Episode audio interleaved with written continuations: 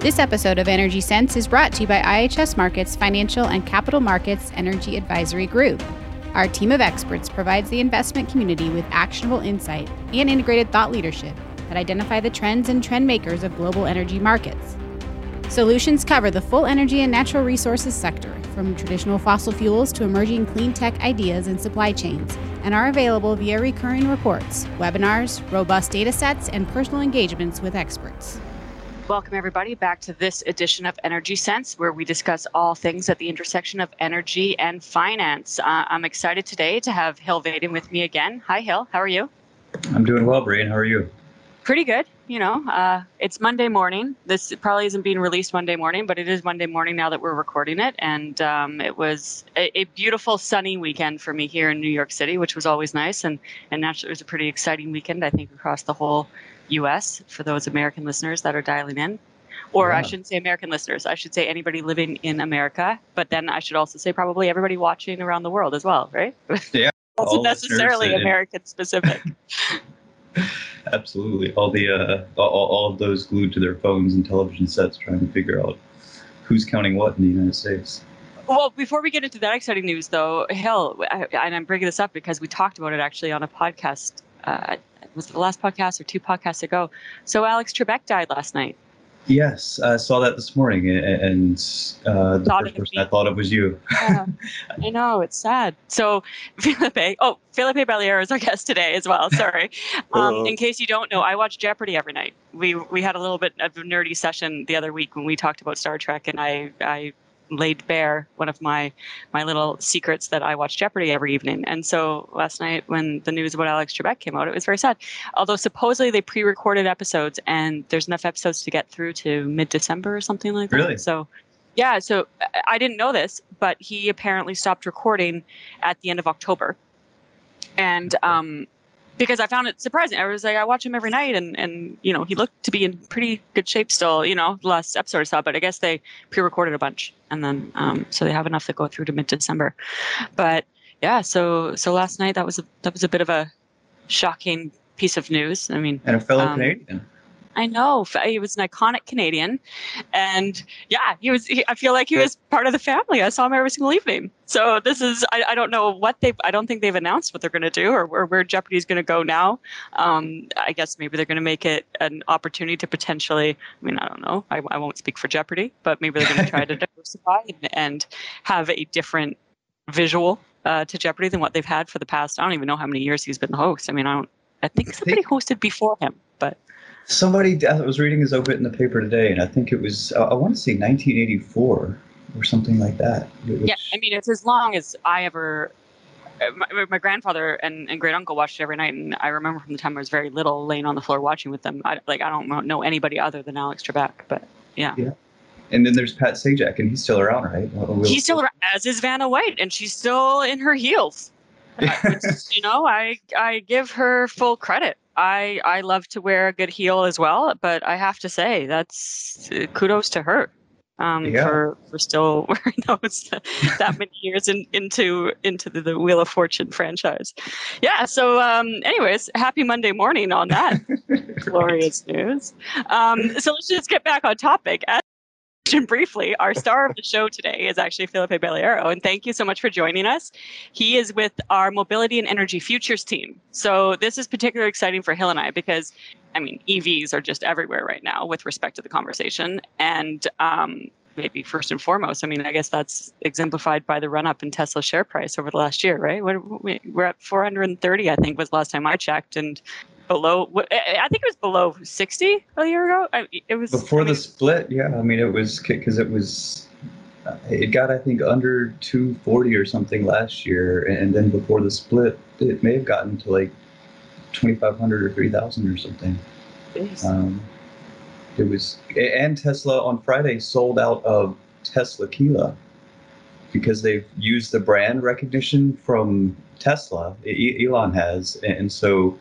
Earlier this year, he sold out of Tesla short shorts, which were a pair of short shorts that obviously were directed at all of the investors who had shorted his shares. And so those sold out instantly. And he made some joke on Twitter maybe a year or two ago about tequila. And how he was going to leave the company or something nuts like that. And so he created Tesla Tequila for $250 a bottle, I think.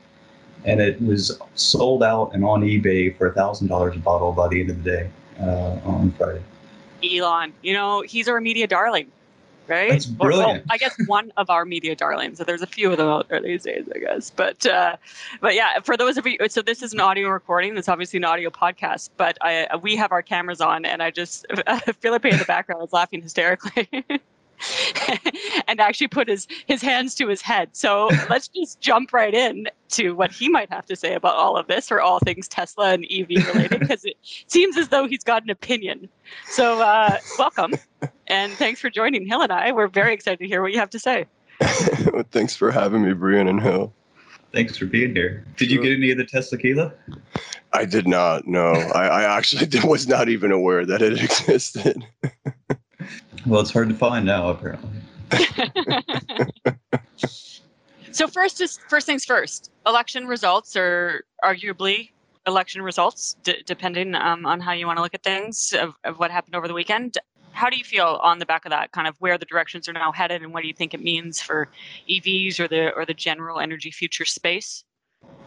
Sure. So there's certainly been a lot of uncertainty over the last 3.5, 4 years with regards to the direction that the U.S. was going to go in terms of either increasing fuel economy standards, or there being some sort of centralized push for the decarbonization of the light vehicle fleet. And I think what this does is it signals, with the Biden campaign having come out and said that they're going to advocate for some sort of Green New Deal, that there will be at least some support for the adoption of electric vehicles. Now, that's obviously dependent on what he can lead in terms of accomplishing any sort of meaningful legislation. It's very much likely that the Senate will remain under Republican control, which would signal that there'd be a lot of contention around there being any sort of stimulus for the purchasing of new electric vehicles. But perhaps what can be done, or what will likely happen, is the state of California will be given an additional waiver, or their waiver for their Clean Air Act standards are going to remain in place, right? So essentially what that means is they're going to be able to set their own air quality standards. They're going to drive towards a decarbonized light vehicle fleet. The governor, Gavin Newsom, has signed an executive order mandating that the state agencies go out and look for how to actually accomplish this. It's not any sort of legislation yet. The California Air Resources Board has to come up with the legislative plan for having this happen. But what it does signal, California being the largest light vehicle market in the country, is that they're more likely than not going to bring other states on board, right? You have your other Section 177 states that follow the California Clean Air Act standards, or at least their zero emission vehicle ambitions. And what this essentially does is it signals to automotive manufacturers that, hey, there's going to be demand for electric vehicles. To what extent, it remains yet to be seen, but nonetheless, something's going to happen, whereas the U.S. has really been left on its own island with regards to the rest of the world. Europe has made a lot of progress in pushing new sales of electric vehicles, as has China. And the U.S. has kind of been left behind. There's this real big urban-rural divide with regards to the electrification story.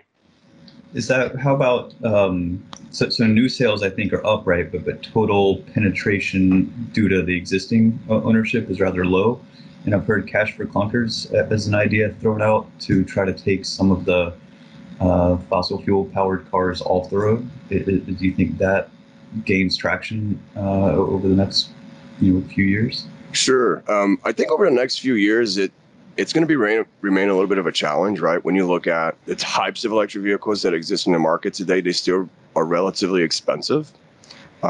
There's a very good argument to be made that perhaps they're not as expensive as we think, right? We like to think in terms of absolute purchase price. But in reality, there are a number of incentives or rebates that exist either for manufacturers or states. I mean, even the state of Texas, which is an oil and gas state, has an electric vehicle incentive. There's a $2,500 rebate for the purchase of a new electric vehicle. And a lot of people don't know about that. It's not widely advertised. There's also the fact that the average transaction price for a vehicle in the U.S. this year is north of $38,000. And that's higher than the median income, right? So when you start thinking about what people are actually spending for their vehicles, it's not unreasonable to look at, you know, the $35,000, $40,000 EVs that exist in the market today that are relatively small and have decent range, 200 or 250 miles of range. And then when you add on top of that, either the federal rebates that may or may not exist for specific vehicle types or manufacturer incentives and then state incentives, a lot of times those vehicles come down in price around $25,000 or so, which is well below the average transaction price of a new vehicle. So you think, though, that policy is necessary, or these incentives and rebates and things like that, that the EV fleet isn't necessarily going to be able to take off purely off market dynamics at this point? It really not does. At this point. This stimulus. No. Okay. Mm-hmm. Yeah. And that's just because not just the purchase price, right? But there's a lot of uncertainty. For example, does there exist a broad secondhand market for these vehicles? Do they depreciate faster than an internal combustion engine vehicle? Is there enough charging infrastructure to meet all of your transportation needs? Are there any other concerns that people have? For example, if you live in a cold climate, your range is going to decrease in a cold climate, just as if you were to go outside in Vermont, say in the middle of December, and you pull out your phone and you don't have it insulated in any way, your battery runs out relatively quickly because of the way that the chemistry actually works inside of your batteries. And the same is true for an electric vehicle, right? In order to keep that from happening, the vehicle uses its own energy to keep the battery within a certain operating temperature, and that consumes extra energy, making the vehicle less efficient. So your range is effectively decreased by 20 to 30%, depending on the kind of vehicle that you have. And if your daily requirements for transportation or vehicle miles traveled are such that you're not going to get through the day without having to recharge, and the infrastructure is not there, that's going to be a roadblock. It's a barrier for adoption, right? So there's still a lot of these things that have to be worked out. Is there any skewness in sales where the warmer parts of the country are buying more electrical vehicles than Minnesota? Yes, but I think that it's less a function of climate and more a function of the direction that a given state is going in, right? The state of California, yes, you have mountains when you start going towards like Tahoe, but the state of California has the highest penetration of electric vehicles.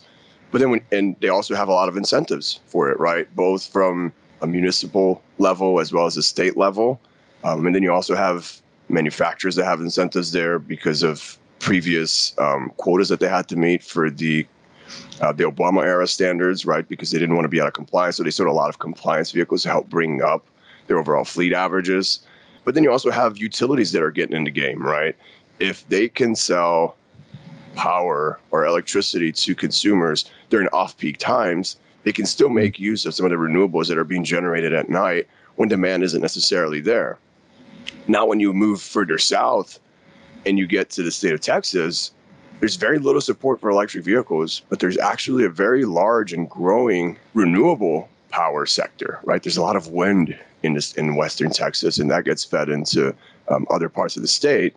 But Texas is actually the fastest growing electric vehicle market in the country today, right? Wow. On a volume basis. And that's without there really being any sort of strong marketing efforts. There's not a lot of state support for it. The rebate that I was telling you about is $2,500. Not a lot of people know about it. It's limited in number. So I think 2,500 or 3,000 rebates that can be given out. But nonetheless, it's growing, right? And those vehicles are selling in Dallas, San Antonio, Houston, and Austin primarily. So around your large, denser urban centers. And I would argue Texas probably doesn't have the social pressure either. I mean, I think you could probably say in California, there's a bit of a social pressure probably to adopt some EVs, at least in the metropolitan areas. Can we talk about the value chain a little bit, though? I mean, there's got to be, are there bottlenecks that we see emerging in the value chain? That's always the biggest thing when we see these sort of new technologies come to the forefront, right? Is oftentimes they get pinched in the value chain with respect to some sort of scarcity or, you know, escalating price or whatever that might be. Where are the weaknesses, do we think, right now in that value chain? Or if there are any. I think there certainly is, right? As everything is ramping up, some manufacturers or automotive manufacturers haven't been able to get their hands on batteries just because others have secured longer, larger contracts for battery purchases, and so that keeps certain volumes off the market for computing manufacturers. But also on the metal side, right? When you start looking at the components that make up a modern lithium-ion battery that's used for powering these electric vehicles, there are issues around cobalt, right? A lot of it's mined in the Democratic Republic of Congo. There's some issues there. And we're already seeing a response from battery manufacturers in terms of the chemistry of the batteries, right? They're adapting by changing the makeup or the composition of the batteries so that they rely less on the more scarce or more difficult to procure metals. And you're seeing that already, right? Some folks are moving to lithium phosphate batteries away from your more traditional lithium-ion batteries that are used right now by the likes of Tesla and other larger automotive manufacturers. So they're thinking about this, right? The European Union is incentivizing or pushing for the construction of sites that will be able to not only make the assemble packs there, whereas a lot of that's being done in China and other Asian Pacific countries.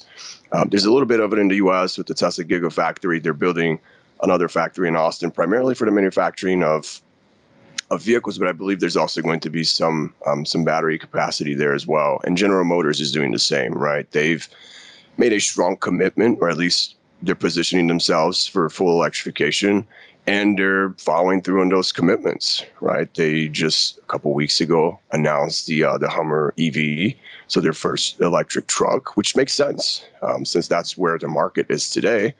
But they're also going to be building batteries here as well, right? So they're starting to diversify the supply chain because there are some uncertainties with regards to politics, trade war tensions that exist today that perhaps may not next year.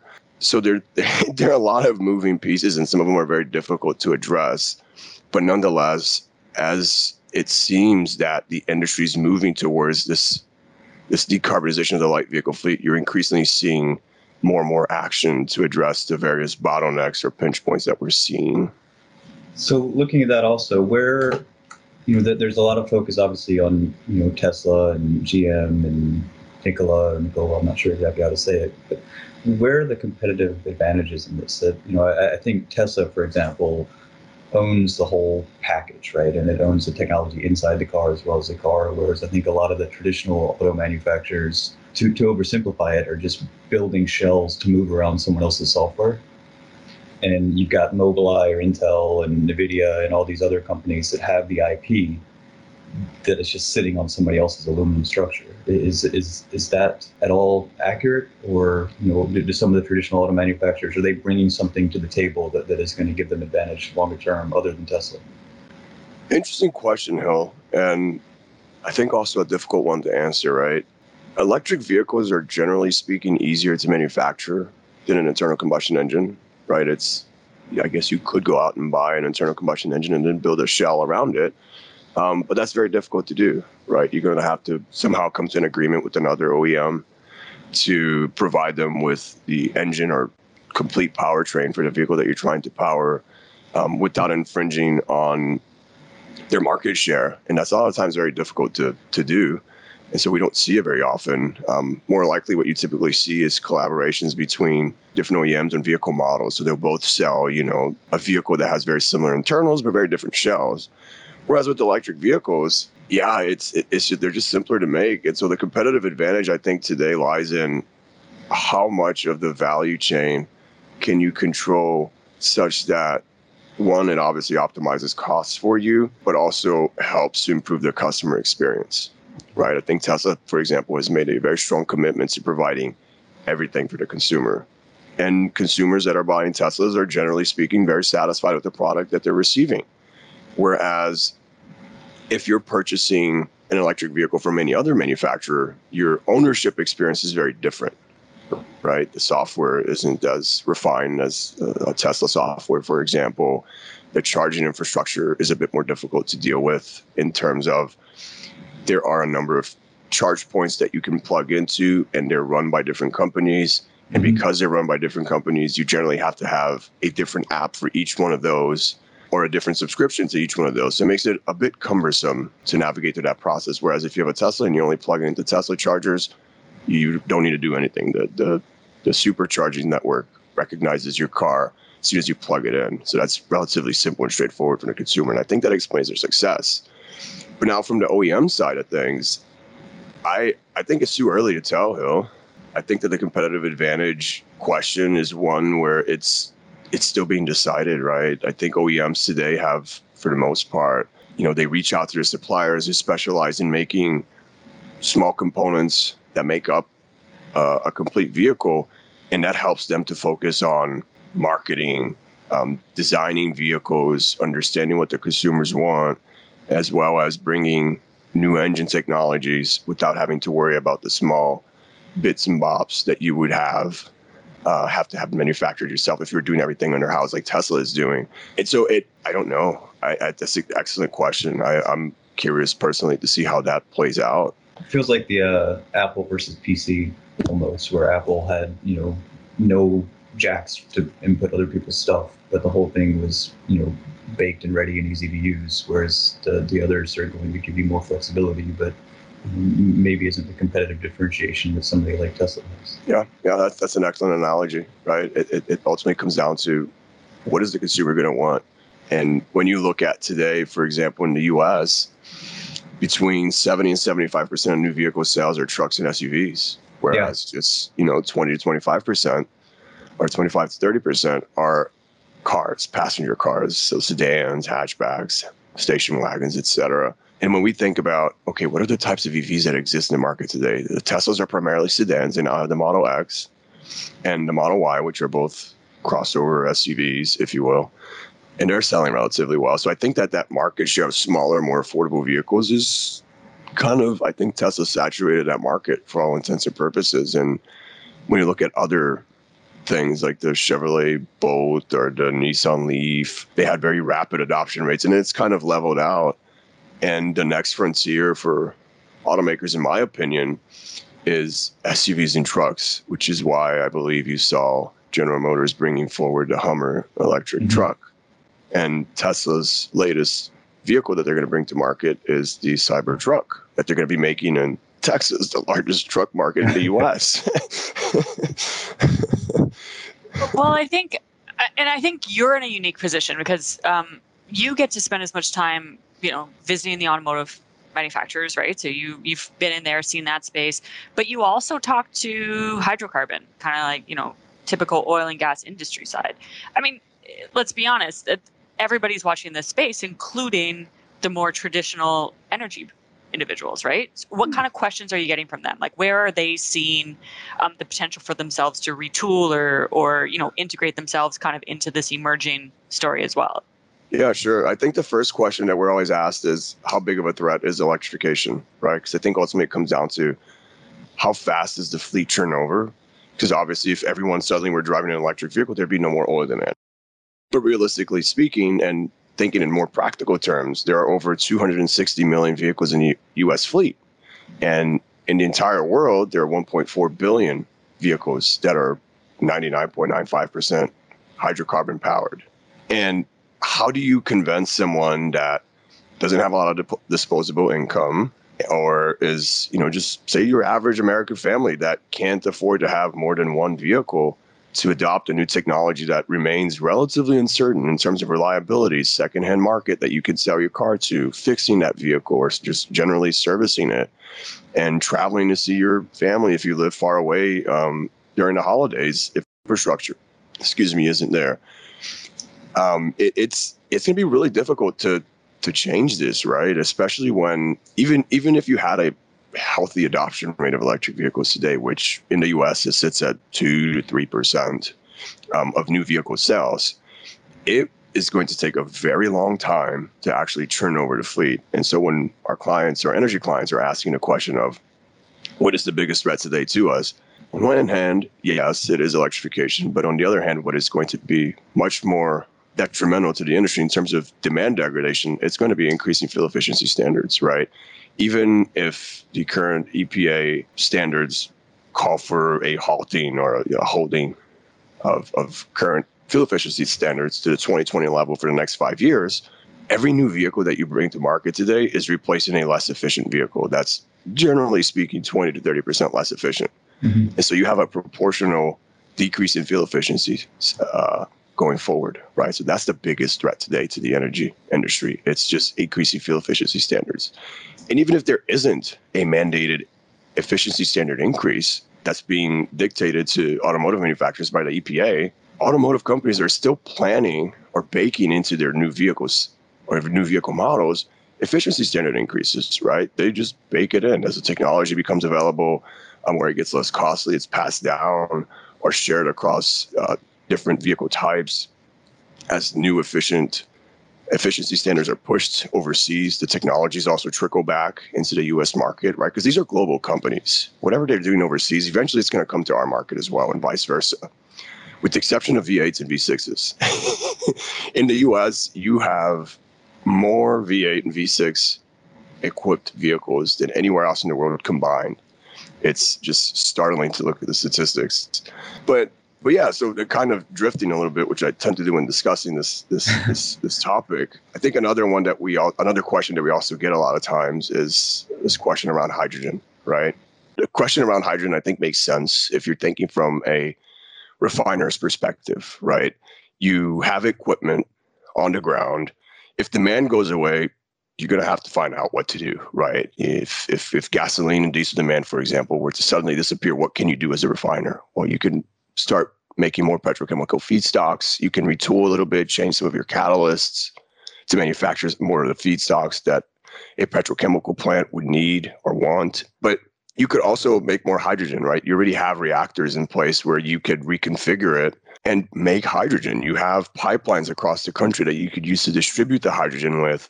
But from an automotive standard or from an automotive industry perspective, they, generally speaking, aren't moving as fast with hydrogen fuel cell technologies as they are battery electrics, right? And so that's been really interesting to see, which is automotive clients, be them manufacturers or suppliers or anyone else that's related to the industry, they're really focused on electrification, whereas our energy clients are very focused on, hey, what happens with hydrogen next? So these are two very different things that are being asked about, right?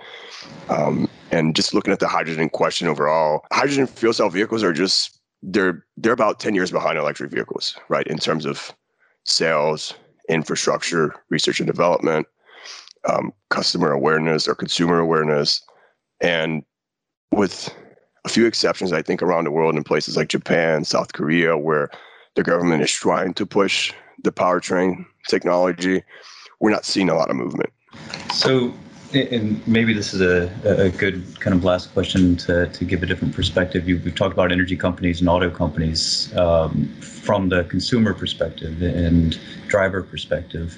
One of the things I'll say that concerns me with electric vehicles or hydrogen vehicles or whatever, three of us all live in big cities. I hate sitting in traffic. You know, I think with ride sharing and Uber and all of that has, in a sense, encouraged more cars to come onto the road mm-hmm. when traffic is its worst. With rates being low and finance being flexible, are people going to start buying more of their own cars and put more cars on the road? And so we're cleaner and greener, but it takes us forever to get anywhere? Or is some sort of urban planning, some sort of, I mean, there's the wonderful Onion headline from years ago that 90% of people favor public transportation for other people. Are we setting ourselves up for even more gridlock than we've already got? It'll just be easier to breathe while we're in that gridlock. Wow. Yeah. So you fix one always problem, so optimistic, though. So we are starting to see cities, for example, are starting to move such that they're addressing this very question, right? On one hand, they want to address the question of pollution or just local air quality, but also congestion.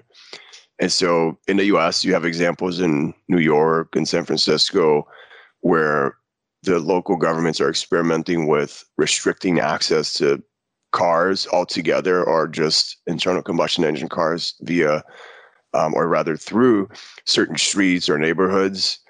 And they're gathering data there, right, to see how that actually entices people to act one way versus another, whether it makes them walk, or ride a bike or a scooter, or if they then turn to public transportation. So I think it's going to take off, right? I mean, ultimately, the only way that you solve any of the issues that you brought uphill is with some sort of central planning around public infrastructure. There's just absolutely no way around it.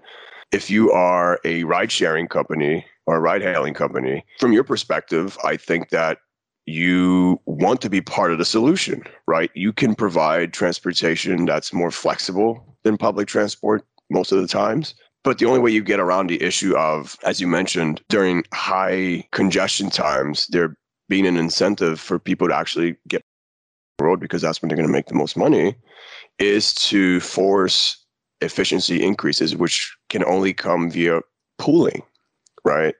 And so if you don't have pooling occurring with ride hailing, then you create congestion.